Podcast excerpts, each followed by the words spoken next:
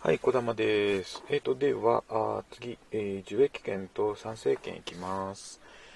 えっ、ー、と、まずは、昭和60年在宅投票事件です。在宅在宅投票制度の悪用が続出し、国会は1952年に同制度を廃止し、その後も立法化しませんでした。このため、投票場に行くことの困難であった X が選挙の投票ができず、精神的損害を受けたとして、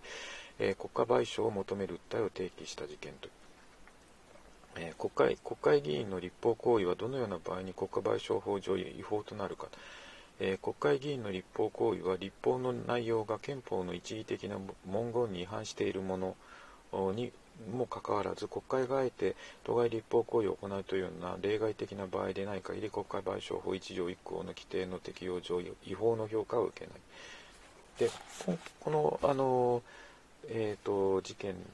では、えーと、国家賠償法上違法ではないと判断されていますね。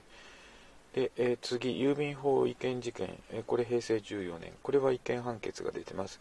えー、不動産会社 X は総書判決に基づき、勝訴判決に基づき A に対する債権の弁済を得るため裁判所に対して A の銀行預金の差し押さえ命令を申し立てた。同裁判所は差し押さえ命令を行い、差し押さえ命令を行い、命令製本を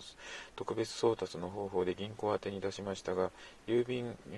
業務従事者が書箱に投函したため送達が1日遅延し、差し押さえを察知した A が、えー、預金を引き出してしまい、X は債権回収の目的を達することができません。そこで X が国に対して損害賠償を求める訴えを提起した事件。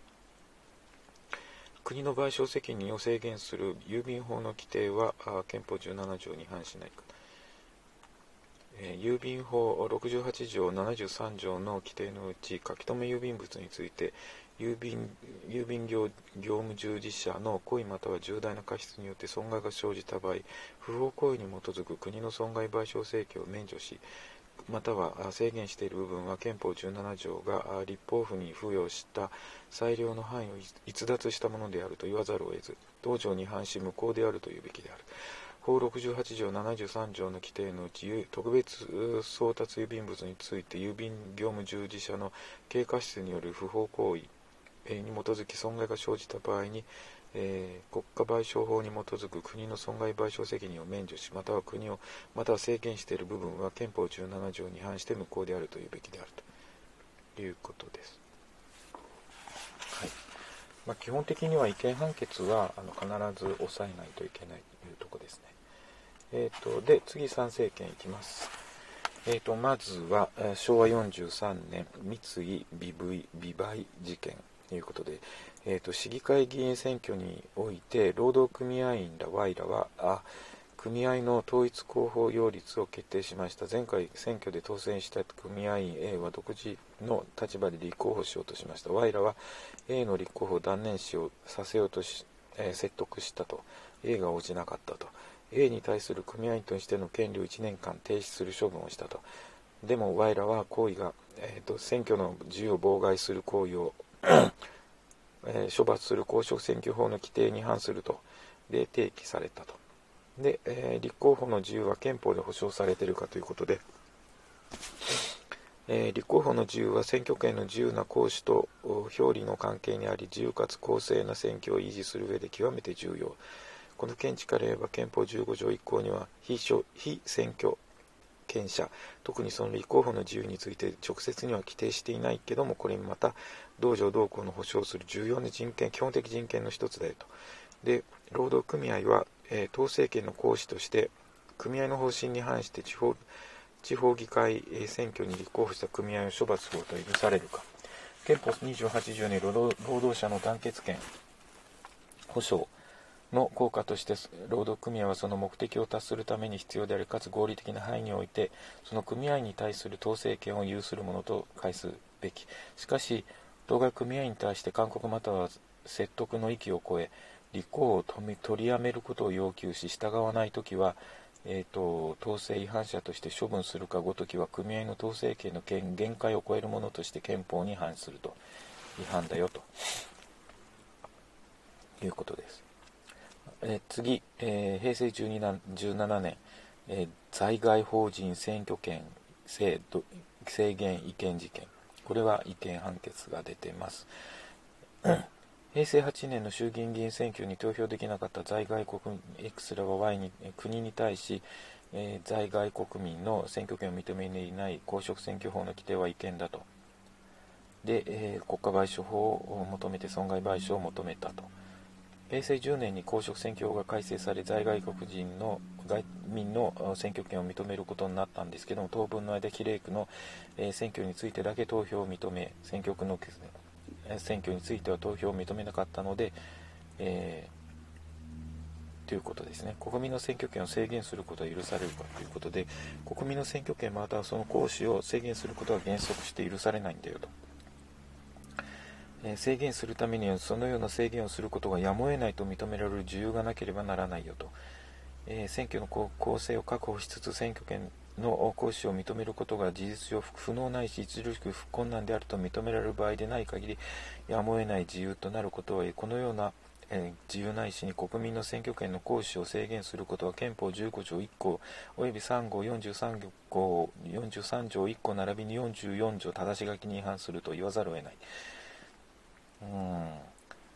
えー、国が国民の選挙権の行使を可能にするための所要の、えー、措置を取らないという不作為によって国民が選挙権を行使することができない場合についても同様だよと、えー、在外国外国民に、ええ選挙権を認めなかったことは憲法に違反するかと。国会が10年以上長きにわたって在外選挙制度を何ら創設しないまま放置し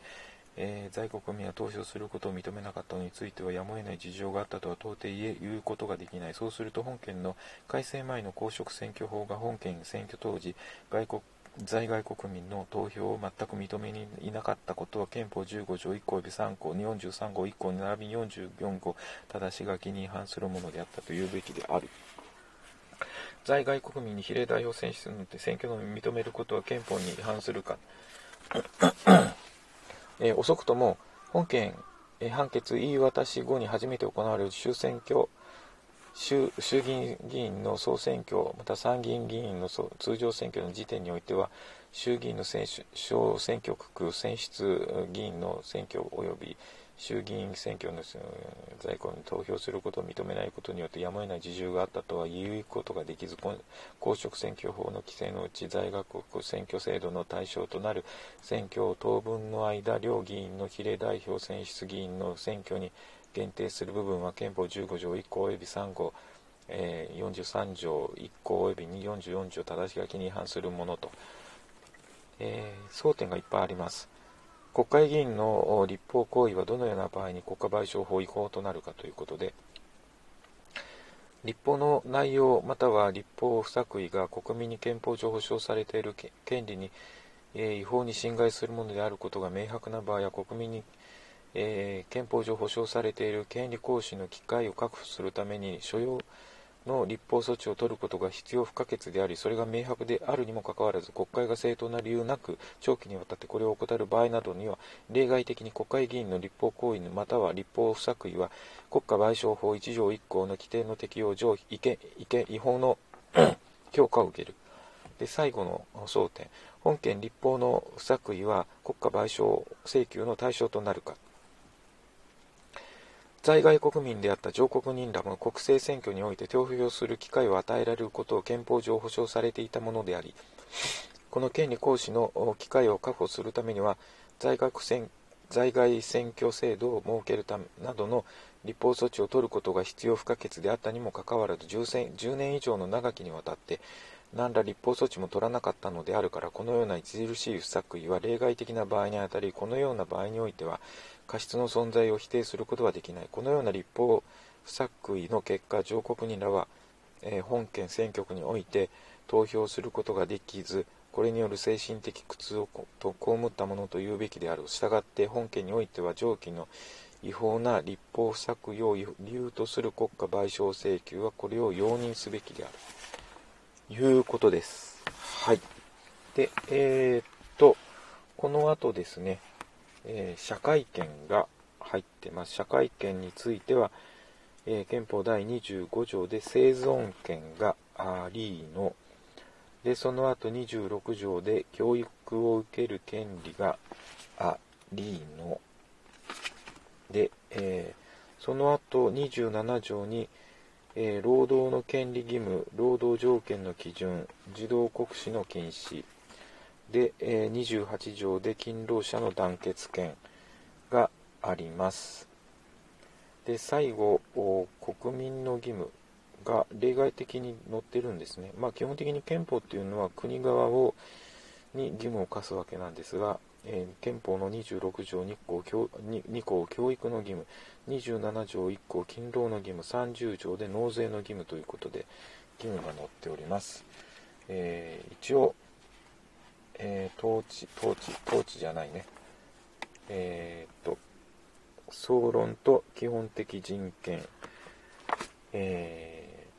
ー、まあ、ここまでということになります。えーと、その後はですね、統治機構があるんですけども、まあ、